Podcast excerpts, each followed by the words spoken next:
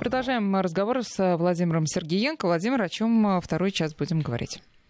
вот как-то из медицины резко прыгнуть куда-то в другое тяжело будет, поэтому мозг, который я строю, он связан с медициной и с попыткой сэкономить на медицине. Это проявление робототехники.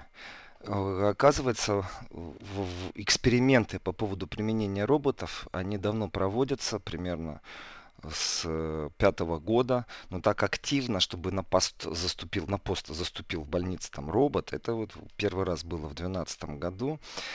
И, и здесь очень интересные тенденции. Если в начале был такой, знаете, ажиотаж, ура, роботы появились, вот, ну, теперь можно доверять и интернету, по интернету консультацию врачей брать, на расстоянии операции будут делать. Ну, вот все это закончилось фантастикой, в смысле не прижилось. Есть определенная тенденция. Значит, два университета из города Линца, Австрия и Вюрсбург, Германия, решили провести опрос и а, а, начали собирать информацию вообще, как люди относятся к тому, что роботы рядом с ними. 80 тысяч людей опросили. Это достаточно сильно. 80 тысяч, это, знаете, не, не по двум-трем тысячам делать социологический опрос и говорить, кто победит на выборах на Украине. Это действительно серьезно. 80 тысяч из 27 стран в вопросе было только 1600 немцев, поэтому эта статистика не немецкая, это евросоюзная статистика. Так вот, люди стали относиться к роботам с большим скепсисом. К сожалению, к сожалению, ученые решили, не решили, решили, нет, не решили, решили нам не рассказывать, не решились нам рассказать, почему э, этот скепсис конкретно на чем основан. То есть вопросник-то большой был, а они вот как-то просто сказали, что скепсис существует в том смысле, что люди стали бояться действительно за свои рабочие места. Здесь, ну, здесь мне все понятно. Но в случае, там, где, например, по уходу за, за людьми преклонного возраста были роботы, эти роботы, ну, скажем так, влажными салфетками э, человека обтирают, который лежит в кровати. Ну, вот, допустим, да то практически... Это вы э, точно на... знаете, что такие есть э, услуги? Я читаю, передо мной текст стоит. Вот. И вот один из роботов, плюс массажные роботы, которые существовали, значит, э, принципе, пациенты говорят, что они хотели бы, чтобы это делали люди. Мне кажется здесь, что ученые сильно ошибаются, хоть они и подошли. Знаете, с точки зрения науки нужно как можно больше опросить людей. Но я думаю, здесь не учитывается человеческий фактор. Ведь фактор общения очень важный. Одно дело вообще подойти к вопросам робототехники как таковой. И совсем другое дело подойти к этому вопросу с точки зрения страхов. У меня нет страха перед роботом, что он заберет мою работу. Но, в принципе, когда построили э, под Лейпцигом производство внедорожника Porsche, то выяснилось, что там больше всего охранников охранники на заводе в большом количестве. Mm-hmm. И всего лишь пару инженеров, там 200 человек работало. Все остальное роботы. Плюс они умудрились так сделать, что э, все запчасти, все детали, которые подвозились, они не, не складировались. То есть грузовики стоят в очереди, разгружаются, и тут же идет все в производство. То есть логистика совсем на другом уровне. И тоже считалось такой, знаете, победой. А, но для Восточной Германии это абсолютно не победа, если у них на территории стоит завод, который производит внедорожники Porsche, а там работает 200 человек. Они в Восточной Германии, особенно в Саксонии, заинтересованы, чтобы у них было а, как можно больше рабочих мест, а не сокращение рабочих мест. И вот эта вот тенденция, страх за свои рабочие места, она достаточно сильна. И сравнение по разным годам показывает, что изначально они начали сравнивать с 2012 года, констатируя, что в пятом году первый раз были роботы применены. Что, в принципе, восторг теперь практически снизошел. Люди боятся роботов.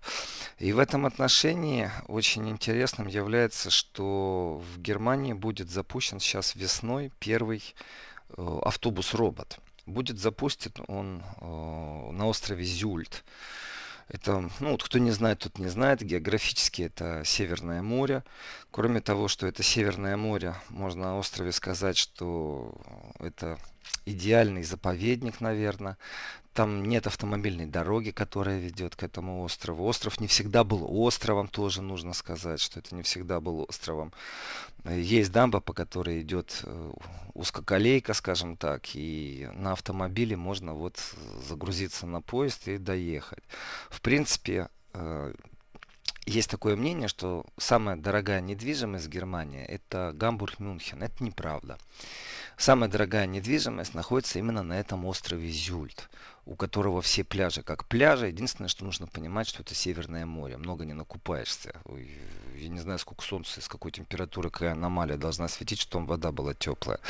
Но цены там зашкаливающие. Дело в том, что на одной из главных улиц, это Хубакенвек, цена за квадратный метр превышает 35 тысяч евро. Это надо умножить на 75 примерно в рублях, чтобы посчитать, да? 35 Быстро тысяч евро. умножу, сразу скажу. 35 тысяч евро за квадратный метр, конечно, цена зашкаливающая, просто зашкаливающая. Но, тем не менее, вот эти вот цены на дома, которые 10 миллионов и выше, то есть они создают определенную атмосферу. То есть весь остров такой эдакий, э, не знаю, если там дома по 10 миллионов и выше, Северное море, кто там живет и как там живут, ну, те, кто могут себе позволить по 10 миллионов платить, и они решили, что вот на острове нужно запустить робота. Теперь там будет автобус. То есть этот автобус первый в Германии, робота-автобус. Он не просто робота-автобус, он еще и должен оценивать, сколько людей, где людей, хотят ли эти люди а, сесть на автобус, или им это не нужно. То есть, ну, грубо говоря, пока то, что просочилось сесть, это известно, что 100% автобус запускается, при этом конкуренция же в, в робота-автобусах существует. Если посмотреть на количество мест, работа мест, э, сейчас рабочее место, вот правильно сказать, а то можно акустически ошибиться со словом робота мест, то, в принципе, всех водителей, давайте, всего транспорта возьмем, я думаю, что это касается точно так же России, да всей планеты это касается. В принципе, вот когда-то исчезнул клан писарей, вы знаете, вот тех, кто переписывали книги, появилась печатная машина вот мы сейчас стоим, благодаря технической революции, точно так же на грани, что исчезнет клан водителей общественного транспорта. Его как такового не будет. И здесь нужно вот шаги шагами, но тем не менее, вот первый автобус пошел, первый тревожный сигнал. Я не знаю, смогут ли профсоюзы против этого как-то восстать, если какие-то законные методы. Но тем не менее, факт есть факт. И, конечно, это же символическое событие в большей степени. И, конечно, вот как потребителю давайте так. Если я стою и мне нужен автобус, я могу на приложении его вызвать, а он как-то оптимизирует маршрут, где он сколько стоит. И так ходит они по графику плюс-минус. Ну и плюс еще и оповещение, вы знаете, и там нет водителя. Вот дождались мы, происходит это на наших глазах. И расписание составляется тоже автоматически. Вот когда я вышел, мне удобно, как-то зарегистрировалось, что мне удобно выходить. Знаете, такие маршрутки, хотя в Германии нет маршруток, но такая маршрутка будет, которая имеет еще приложение. И благодаря этому приложению загруженности будет полностью выстраиваться и графики и прочее. Ну, понятно, что это все равно э, в массовом порядке не скоро наступит. Как вы думаете?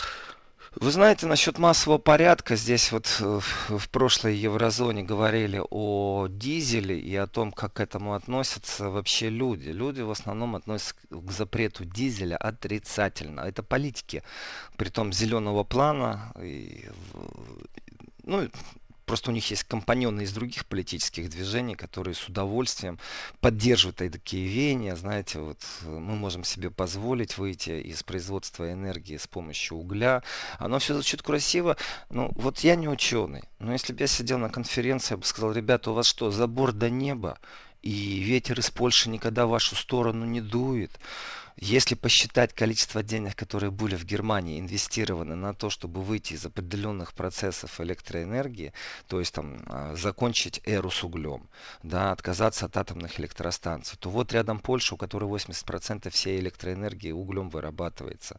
Вот ощущение такое, знаете, что вентиляции нету, ветер не дует, и немцы живут в своей капсуле с идеально своим чистым воздухом и вынесли все куда-то на периферию, все вредное производство. Лучше бы они часть денег денег инвестировали в Польшу, чтобы в Польше как-то меньше вырабатывалось этих отбросов, которые нужны Польше, потому что как они будут вырабатывать электроэнергию, как они будут э, защищать свое место под солнцем в Евросоюзе с экономической точки зрения. Любое экономическое развитие связано с электроэнергией. Любое Великобритания на грани того, что она не в состоянии себя обеспечить электроэнергией только по запросам интернета, количество серверов, которые работают. То есть технология э, серверов интернета опережает количество э, электроэнергии, то есть технологию воспроизводства электроэнергии. Здесь, конечно, Россия номер один, если посмотреть так по-настоящему в корень проблемы и понять, почему так сильно боится Запад энергопакетов, которые должны вот-вот ухудшить, между прочим, э, борьбу России на внешнем периметре, в том числе и Северный поток-2, но об этом, скорее всего, завтра и поподробнее.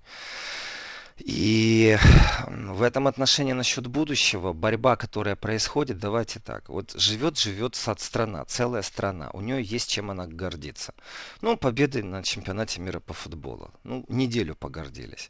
Страна гордится своими космонавтами первыми, Россия, да, вот Германия, чем она гордится?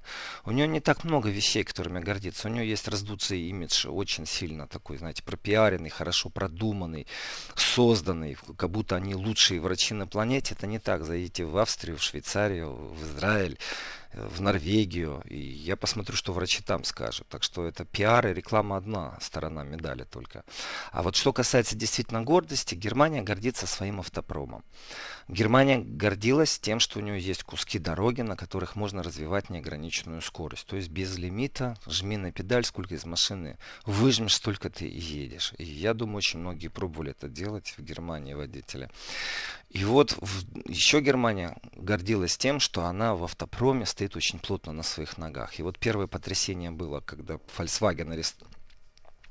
арестовали топ-менеджеров, когда вот все эти штрафы были американские, когда миллиарды долларов нужно было заплатить за то, что обманули. Потом выяснилось, что это не Volkswagen обманула, что это был всегерманский сговор по поводу вредных выбросов в атмосферу, которые э, манипулировали с помощью определенных программ и, ну, грубо говоря, машина просто первые 10 минут, когда ее проверяли на техосмотре, она работала в одном режиме. А через 10 минут автоматически включалась другой режим. Вот, вот, вот оно звучит красиво, вы знаете, манипуляция с автом. На самом деле никто 10 минут машину не пускал на холостом ходу, а потом начинал мерить. Всего лишь навсего. И это, эти нюансы, они сильно ударили по автопрому и по имиджу автопрома, но не по капитализму, не по акционерам. То есть акционеры убытки несут, но тем не менее никто не стал сбрасывать акции Volkswagen. Все выровнялись и ушли из красных цифр вот этих вот э, в зеленые или в нулевые. Но тем не менее был сговор. И вот в этом сговоре, который был в Германии, выяснилось, что очень многие причастны. То есть оказывается весь автопром мечтал о том, чтобы зарабатывать больше, поэтому клиентов можно через рекламные какие-то трюки как-то обманывать. Если глубоко разобраться, то рекламный трюк в виде дизеля, что дизельные машины не превышают по выбросу в атмосферу вредных веществ, покупайте, экономить будете на дизеле, все хорошо, он же срабатывал очень многие люди не смотрят на то, сколько выбрасывает вредных частиц. Они смотрят на свой кошелек. Могу я или не могу купить эту машину в кредит или не в кредит? Могу ли я себе позволить ее содержать? А то иногда машину купишь, вы знаете, там, например, старый Porsche можно купить, но каждый раз, когда будешь его заправлять, будешь просто плакать, потому что стоит немерено, а расход бензина почти по 20 литров будет на 100 километров. И в этом отношении вдруг вот люди вложились, взяли кредиты, спланировали свою жизнь. Появились эти запреты вот сейчас, на эти, чтобы дизель в центр города не въезжал. Все это как-то не продумано, хаотично, но с точки зрения демократии получается так. Имеют право. Вот они это и делают. И теперь возвращаясь к вашему вопросу. Будущее это не будущее. Значит, роботы за рулем. Тесты идут везде, по всей планете. Все тестируют. Вообще-то была программа в Германии, которая планировала Мерседесы, планировал в сговоре с другими гигантами автопрома, конкретно с BMW, они планировали разработать робототехнику. Эти планы велись там с 95 -го года, они так усиленно об этом говорили, но этого никогда не было видно. Сейчас это видно, это наша реальность. Сегодня-завтра появятся вот первые роботы, которые будут допущены. Здесь нужно рассматривать бюрократическую систему и борьбу автопрома. Автопром германский будет бороться за то, что двигатели могут э, быть большими и выбрасывать э, столько, сколько они хотят выхлопных газов.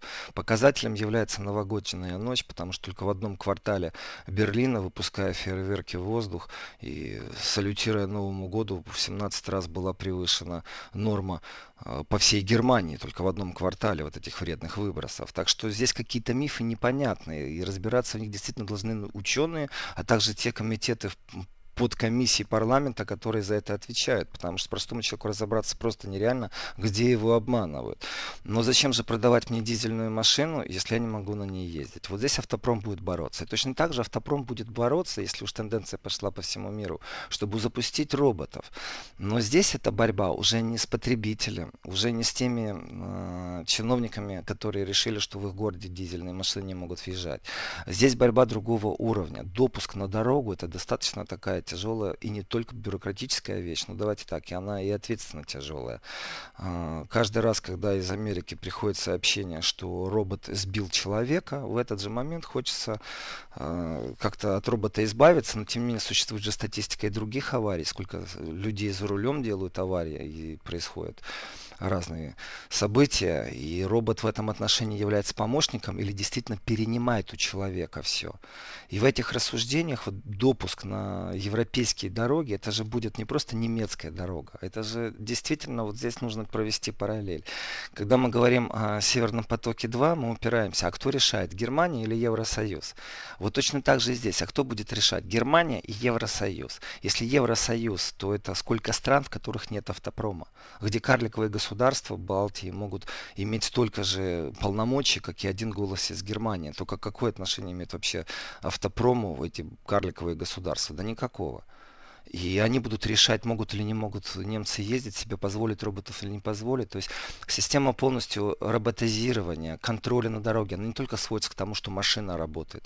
Ведь бесперебойный должен быть интернет постоянно. Уже же есть помощники, которые машину притормаживают, если расстояние между препятствиями, если выскочило, то экстренное торможение включается.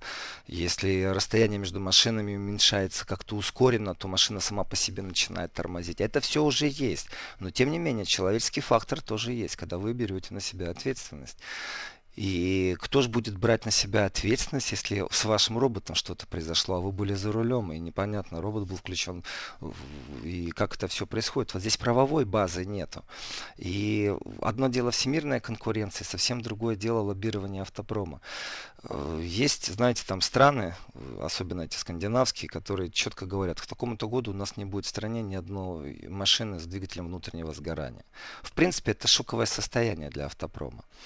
Вот точно так же может появиться закон, что э, роботы запрещены до такого-то года. Или наоборот, с такого-то года все должны быть роботизированы. И вот здесь как начнется, потому что бюрократия, она сходит иногда с ума. Какой закон, кто придумал, кто его будет инициировать, инициировать, зачем его инициировать. Потом найдутся обязательно позиционеры, которые найдут, что можно покритиковать. Поэтому вопрос появления роботов, он стоит уже вот прямо сейчас и здесь, он на пороге. Технически они могут его запустить. Технически вот первый автобус в Германии весной пойдет, полностью роботизированный технически. Не просто так он там на острове идет, на самом богатом острове, на самом дорогом острове, где недвижимость стоит 35 тысяч евро квадратный метр. Не просто так. То есть, но ну, не просто это так, но вы шаг. сами говорили, что для этого нужна еще законодательная база, а как он без этой базы уже начнет действовать, э, курсировать? Автобус? Тестовые дороги, скорее всего. Mm. Вот здесь только предполагать можно, на каком основании ему разрешили, но они согласовали все, конечно же. И в тест-режиме испытания все время идут. Еще раз, испытания идут не только, это же связано не только с автопромом, это связано с теми, кто предоставляет софт. Они входят э, в кооперацию с автопромом. Насколько я знаю, русские производители тоже работают. Яндекс работает над этим. И в Казани. Полный... Казани там а, тоже идут испытания такие. Идут испытания. Да. Ну, по всей планете идут испытания. То есть это реальность, это действительность. Другое дело, чтобы сделать это массовым. Но представьте себе, действительно, хозяину автопарка выгоднее купить автобус с роботом и он сократит сейчас всех водителей. Вот все водители общественного транспорта теряют свои рабочие места. Этот процесс, конечно же, не технологический. Он больше имеет отношение к гуманитарности. Нужно рассматривать вопросы э, трудоустройства. Понимаете, вот просто так взять это десятки, это сотни тысяч рабочих мест, которые могут исчезнуть только потому, что экономически выгодно все-таки за рулем иметь робота. знаете, это не будет ни профсоюзных забастовок с требованием повысить зарплату, ни отчислений не надо делать э, в больничную кассу, платить медицинское страхование. Здесь очень много плюсов. И вот, конечно же, чтобы эти плюсы, чтобы свободно не развязали руки частные автопарки, конечно же, должно вмешаться государство, потому что исчезнут прям в секунду рабочие места. Здесь Брюссель включится обязательно. Поэтому вот баланс между где Германия, где Брюссель там или где Австрия, это еще никто не знает но оно висит в воздухе, и кулуарно об этом тоже говорилось не раз, что в первую очередь, когда роботы приходят э, на рабочие места, нужно думать о рабочих местах, а не о том, насколько робот эффективен и хорош, потому что большой бизнес, большой капитал, если его не сдерживать, он беспределен э, в своей жажде наживы, наживы по-другому да. даже и не а, скажешь. Владимир, ну а может быть какие-то есть уже э, идеи, может быть даже инициативы, прорабатывались проекты, куда девать тех, кто останется без работы? Вы знаете, вопрос такой, Екатерина, это тяжелый вопрос. Когда исчезает какой-то клан, ну представьте себе опять же, вот количество аптек, и все аптеки автоматизированы. То есть вот наше будущее, оно примерно выглядит так. Не рецепт на бумаге, все в гаджетах будет, при том, что гаджет синхронизирован с центральным каким-нибудь сервером, Владимир, то этот рецепт да. получила и аптека, да. Нет, просто связь пропала. Продолжайте, пожалуйста. Ага. А пропало на аптеках или на том, что тоже можно это все запустить на робототехнику? Не критично пропало, так что вы можете просто продолжить. И в этом отношении исчезнет опять же весь клан аптекарей. То есть все сотрудники аптек просто исчезнут. Почему? Потому что технически сегодня уже, если поставить задачу, это воплотимо. Врач выписал рецепт, и подходя к аптеке, сразу уже будет вас идентифицировать. Вы только включили телефон, и уже у вас уже вылезла коробочка с вашим лекарством, понимаете? Ну, тем самым потеряется огромное количество рабочих мест кто их будет содержать? Здесь нужно придумывать новые ниши. То есть э, весь опыт, который сводится к придумыванию новых ниш, он все равно уходит, вот знаете, к опыту э, таких глобальных технических, технологических революций. То есть на это уходят годы. Раз-два это сделать нельзя. Сегодня прогресс, он впереди человечества. Человечество еще не готово к тому, что есть. Ни производством электроэнергии, ни к потере рабочих мест. Но как это будет? Вот здесь вот нужно смотреть на опыт всех. Здесь, может, нужно будет учиться замедленности определенной. И эта замедленность, вот не быстрая реакция. Знаете, большая радость появился первый автоматический магазин, большая радость появилась первая автоматическая аптека. Но я большого такой ажиотажа не испытываю, у меня большой радости нету к этим событиям, потому что действительно, а что же тогда будет происходить с теми? Их на что переучать надо, кто потеряет работу? Сейчас Какую давайте сделаем да, перерыв на новости и затем вернемся в эфир. Еврозона. 12.34 в Москве. Я напомню наши координаты. 5533. Можете отправлять на этот номер ваши смс И наш WhatsApp 8903 170 6363. Вопросы Владимиру Сергеенко. Владимир, пожалуйста, вам слово. Ну, с роботами мы закончили. Роботы действительно наступают на наши рабочие места. И эта опасность, и эта тенденция просто есть. От нее не избавиться. Ну, как бы все сказано. Вот я бы перешел к другой теме. Да. Тема специфическая. Э, как правило, если начинают вдруг, применю слово, мочить, как правило, когда начинают мочить Россию, то я говорю, вы знаете, это уже все проходили. Вот когда-то с Китаем точно так же поступали в информационном пространстве. Если нужно испортить имидж, то здесь включается определенная машина, определенная технология. И по своей сути это определенная калька, это определенные стандарты. И дальше, как правило, все идет по нарастающей. Получается потеря интереса, например, к переговорам, появление страхов э, ведения переговоров, вообще категорический отказ от ведения переговоров. То есть, когда начинается и разворачивается информационная кампания, она идет по определенным стандартам. И вот если в сравнениях я возвращался всегда, что смотрите, вот как китайцам, я, когда нужно было испортить их имидж, когда Китай стал агрессивен в своей экономической политике, стал скупать все, что можно скупить в Европе, то это всегда звучало раздельно. Вот они китайцы, вот она Россия.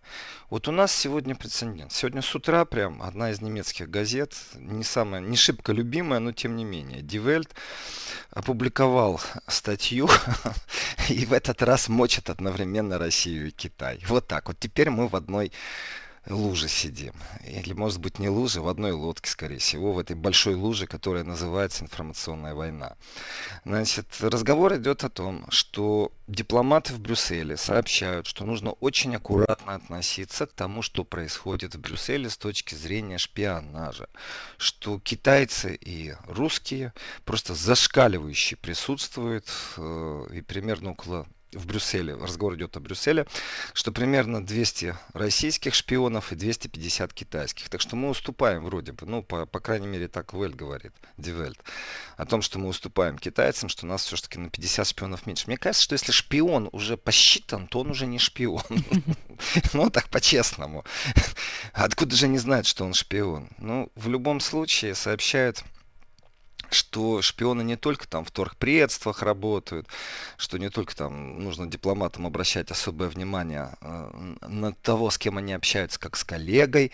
Есть еще один нюанс, который привлек мое внимание. Дело в том, что есть такой, знаете, квартал, где расположены вот эти вот брюссельские офисы Евросоюза ну, рабочий квартал. И вот нужно обратить внимание, что закусочные и кафешки которые находятся непосредственно в близости от штаб-квартиры Еврокомиссии, что они наполнены как раз э, службами, шпионскими службами из России и из Китая. Я так понимаю, что все кафешки вокруг штаб-квартиры наполнены либо едой, там, пекинской, уткой по-пекински и по пельменями. То есть в ресторанах, которых предлагают только русскую еду, и с таким, знаете, с жестким акцентом, с китайским или жестким русским акцентом обслуживают. То есть это какая-то паранойя, но тем тем не менее, это паранойя, это наша действительность. Но ну, какие-то еще есть Запада. подробности, помимо того, что русские и китайские шпионы, что они выведывают, насколько эффективно работают, засекли ли кого-то? Ну, э, насчет засекли нет, иначе были бы уже фамилии, вы знаете. И такие вбросы, почему нужно обсуждать? Потому что я уверен, что это, опять же, вот работает определенная калька, определенная технология. И если пишут, что нам сообщили дипломаты из Брюсселя, то с точки зрения закона в Германии о журналистике они имеют право так сделать. Если у меня есть источник, я его не раскрываю, но я имею право говорить то, что он мне сказал. Ну вот я общался с еврокомиссаром. Еврокомиссар нажал на кнопку «Стоп» в записывающем устройстве, в диктофоне, после чего стал мне говорить определенные вещи, чтобы я осознал вообще глубину того, что происходит, там геополитические пласты, как меняются, и назвал пару имен, после чего он выключает диктофон и продолжает дальше давать интервью. Все, что он сказал не на запись, я не говорю. Прямой вопрос, а можно ли об этом рассказать, от, ну не от вашего имени, а как источник назвать, анонимный? Да, конечно, главное, чтобы это было не от меня, потому что этих анонимных источников много. То есть это абсолютно легитимная форма информации, когда а ты если говоришь... вы, тем не менее, его сдадите, просто интересно, что будет? Ну, как минимум, я с ним перестану общаться как минимум. Как максимум меня, конечно, можно привлечь. Но дело в том, что уважающее ну, себя издание... А просто... кто докажет, да, что вы...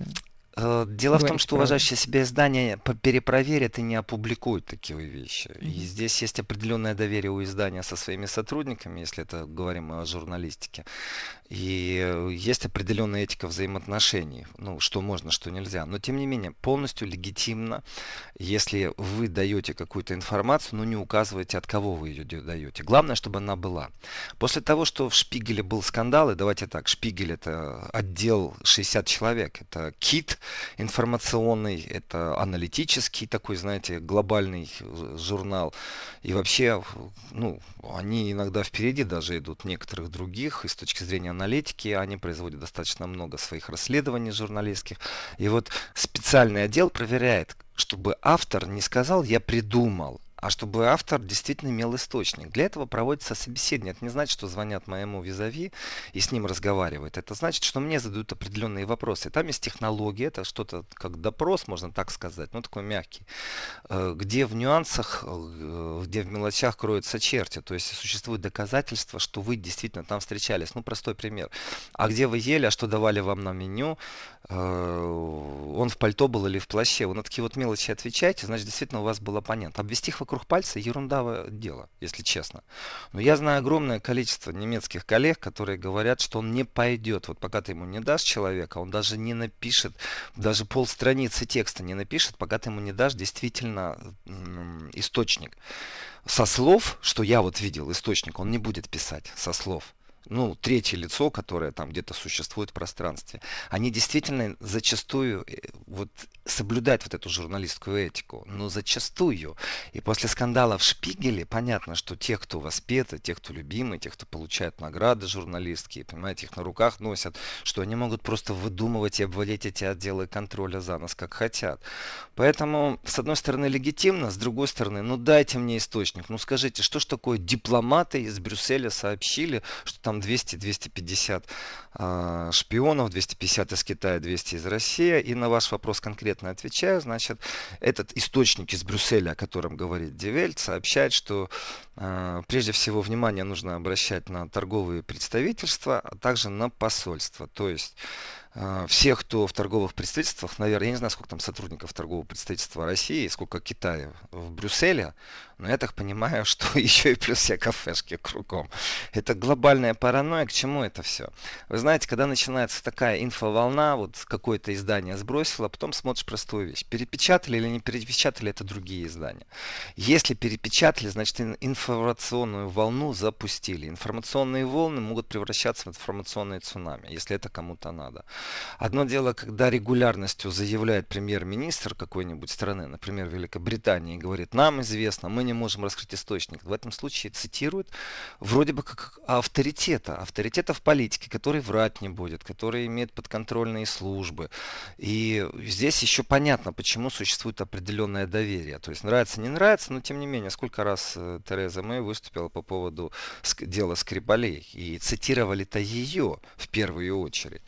Вот здесь вот цитировать некого, просто сказано дипломатические источники. Соответственно, если это утром опубликовано, к вечеру нужно посмотреть, насколько сильно перепечатали эту информацию с дополнениями, без дополнений или просто с короткой ссылкой, э, ссылкой э, в онлайне, то есть в интернете. Выпрыгивает это в первых каких-нибудь там, знаете, темах или не выпрыгивает. Тогда можно судить уже о том, что это заказуха, информационная волна, и началась новая вот у нас эпопея. Шпионы, они кругом, особенно китайские и русские.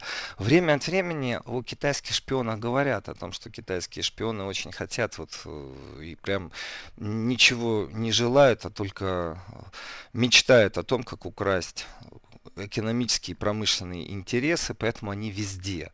И в этом отношении, ну, понятно, есть такая настороженность в переговорной линии, то есть всегда с кем бы ты ни общался, ты должен думать, что перед тобой сидит китайский шпион. Для этого сделано уже все вот в медиапространстве эту атмосферу создали. Соответственно, наверное, спецслужбы как-то курируют, я имею в виду европейские своих сотрудников, которым рассказывают, что китайцы, они везде, теперь и русские везде. Не знаю, нужно ли догонять китайцев по количеству шпионов, ну, с точки зрения их статистики. Но, тем не менее, вот когда идет о том, что э, знаете, такие вещи, что было еще больше шпионов, и совсем, совсем, совсем патологически, и что среди этих шпионов существует не только те, кто вынюхивает интересы, но и присутствуют сил, представители силовых э, ведомств, которые могут пойти на ликвидацию человека или еще что-то, это раздувание определенных методов, понимаете? Ведь о том, что вьетнамская спецслужба прямо в центре Берлина одного из своих чиновников просто погрузила в автобус и вывезла в Вьетнам, где его осудили, понимаете? Знаете, вот прямо в центре города запихнули, украли, вывезли э, вьетнамская спецслужба. Этому было уделено очень мало внимания. Уже во французской прессе вообще не писали. В, в германской прессе писали, ну так, не очень, не очень сильно. Владимир, извините, сейчас короткая пауза. Вести ФМ. Да, пожалуйста, продолжите. И в этом отношении, знаете, э, настороженность определенная есть, и она ведет к определенным тенденциям. Вот здесь мы уткнемся в то, что сегодня в бундесфере служат русскоговорящие люди. Понятие соотечественника, ну, знаете, достаточно широкое. Русскоговорящий, русскокультурный человек, это тоже очень широкое понятие. Есть те, кто имеют гражданство Германии, вообще не ограничено ни в чем. Есть те, кто родились здесь и говорят по-русски, потому что иммиграционная волна в 90-х была очень велика. Соответственно, это как маленькое государство, если взять всех русскоговорящих. И вот определенная паранойя, определенные проверки, которые происходят, они связаны вот с действительностью, которая несет в себе опасность. Одно дело создавать вот эти вот имиджи, знаете, такие закраски, вбросы, что смотрите, как много шпионов, они везде. И совсем другое переходить непосредственно к вопросам. И вот здесь вот э, актуальные вопросы от силовых ведомств, они звучат так. Первое, это наличие экстремистов внутреннего толка, то есть радикальных неонацистов или исповедующих эти теории, приближенные к ним, которые внутри армии могут быть, а значит у них может быть доступ к оружию. И, в принципе, если эти вещи не контролировать, они могут разрастись до, скажем, ну, попытки захвата власти. Ну, например, почему нет? Это один из вариантов. Второй – это внешний периметр, когда э, присутствует иная культура или же присутствует вот иной язык. И в случае с русскоговорящими таких случаев мало было, когда м, начинали какие-то расследования в Бундесфере, параноидально, не параноидально, у них там своя контрразведка, по-своему они действуют. Но вот возник очень интересный вопрос. Э, дело в том, что в Бундесфере служат полторы тысячи людей, исповедующих мусульманство. И э, все они граждане Германии неограниченный, не пораженный в правах. То есть он полноценный, полноправый гражданин. И возник вопрос, почему не существует в Германии на работе э, в, вер, в вермахте, вот сказал же, а, в бундесфере имамы. Почему солдаты-мусульмане требуют, но почему их вот вводят по кругу, если вы толерантные такие, если вы действительно мультикультуральные такие, зашкаливающие, учите всю планету этому, то почему у вас существует поражение в правах именно здесь? Значит, об этом говорили непосредственно с министром обороны Урсулой фон дер Лейн. Э, говорили давно, но прошло уже больше пяти лет, а ВОЗ и ныне там, ничего не изменилось.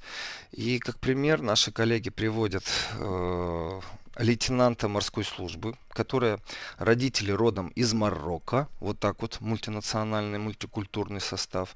Ее родители из Марокко, она является э, лейтенантом военно-морских сил Германии. И вот разговор идет очень простой. Цитата. Если я всегда помню о том, что во время военных операций могу погибнуть, чтобы быть погребенной в соответствии с законами моей религии, а не так, как мои сослуживцы христиане в гробу, оплаченные военную, облаченные военную форму. Я приняла некоторые меры. Мое тело необходимо будет обмыть и обернуть в саван. Поэтому во время командировок в Афганистан я всегда ношу с собой саван в своей сумке. Вот. Ну, давайте так. Э, паранойя паранойя, но от того, что имамы не появятся в армии, ничего не изменится. И здесь я посмотрел статистику, да, были проверки. Э, проверки ничего не выявили. Аж 7 человек попросили уволиться по собственному желанию, хотя проверка ничего не нашла. И эти 7 человек не имели отношения к мусульманам. Это были внутренние экстремисты, которые были замечены в том, что они ходят на сайты, на которых неонацистская реклама, неонацистская пропаганда абсолютно другой коленкор. То есть иногда кажется, что вот нужно искать монстра э, в определенном месте, а оказывается там все хорошо. И с точки зрения нарушения прав оно ярко выражено. Получается, что право на вероисповедание в немецкой армии нарушено, никто не собирается в этом отношении торопиться. И одно дело Конституция, основной закон, где полностью защищено вероисповедание и выбор вероисповедания, а с другой стороны реальность жизни, потому что опять же, сколько бы их ни было, но мусульмане вторая религия по э, присутствию в Бундесфере. И вот этот вопрос как раз Бундесфер решил, что он заморозит и просто не будет решать. В этом есть определенная паранойя, потому что боятся того, что будут проповедовать не то, что нужно. Но это чуть-чуть разные вещи. Одно дело христианство, мусульманство совсем другое дело. Присяга и служба. И менять пока кто не хочет. И вот я посмотрел, сколько религий присутствует всего. Значит, ну да, э, на официальной статистике стоит, что 6 зарегистрированных религий в Бундесфере, но я подумал, вот в Берлине, например, зарегистрировано больше 100 религиозных э, объединений. Э, при этом, понятно, христианство делится на православие, католицизм, евангелистов. Ну, много. Перечислять всех не будем. Но, например, существует Вуду. И вот здесь вот с точки зрения толерантности, мультикультуральности, вот действительно, ну как не пошутить? Вот представьте себе, что гражданин Германии, который исповедует официальную религию Вуду, ну, в Берлине есть официально все у них, вот все как положено, они соблюдают все обряды, они зарегистрированы, они не нарушают закон, они легитимны. Попадает в армию и просто подаст в суд на то, чтобы ему дали доступ к его э, религии, чтобы обряды были. Вот представьте себе. В этом отношении, конечно же, дыра в законе, которая не предписывает и не прописывает определенных вещей. Но, тем не менее, оппозиция критикует правительство, ну, точнее, не правительство, давайте так, а молчание правительства. Потому что одно дело поддерживать эти вот культурные многообразия, э, в том числе и солдат Бундесфера. И совсем другое дело это озаботиться тем, что эти солдаты имеют право на какие-то свои э, вещи, в том числе и вероисповедание. Вот. если вот так пойдет дальше, то, конечно, уменьшится число тех, кто не исповедует или исповедует ту или иную религию, но он четко понимает, что это не будет ему предоставлено. И пришло время, не пришло время солдатам попадать как-то вот в рамки закона, которые ограничивают их правах. Но тем не менее, это ведет к определенному напряжению. И вот здесь вот мы перейдем к внутриполитической жизни, о которой, конечно, я поговорю завтра. Давайте анонс завтра... небольшой на завтра сделаем. О чем будем да. говорить? И завтра я поговорю обязательно о Макроне. Насколько он разругался с Меркель или насколько он не разругался с Меркель. Или вообще насколько Франция и Германия разругались друг с другом. Или насколько Франция и Германия э, задали новый тон взаимоотношений в Европе. Потому что тот договор, который подписала только что Франция и Германия, ну как бы они старый договор взяли и подписали еще раз. Ну чуть-чуть там изменив некоторые вещи. Э, ведет нас к определенному нюансу. Действительно создается такая первая клетка, первая ячейка военного блока Россия, Германия, Франция. Какие у меня интересные оговорки сегодня. Э, кроме Макрона, нужно поговорить обязательно завтра о Северном потоке-2, потому что вот произошли изменения, слава богу, Северный поток-2 будет дальше строиться, будет дальше стоять. Еще неизвестно, что еще придумают. И кроме этого, нужно, конечно же, поговорить о том, как начали США усиленно снижать влияние России. Хотя, мне кажется, это борьбу они уже Да, Владимир, давно. спасибо. Завтра Владимир Сергеенко в 11 утра снова на Вестях ФМ. Спасибо, Владимир. Еврозона.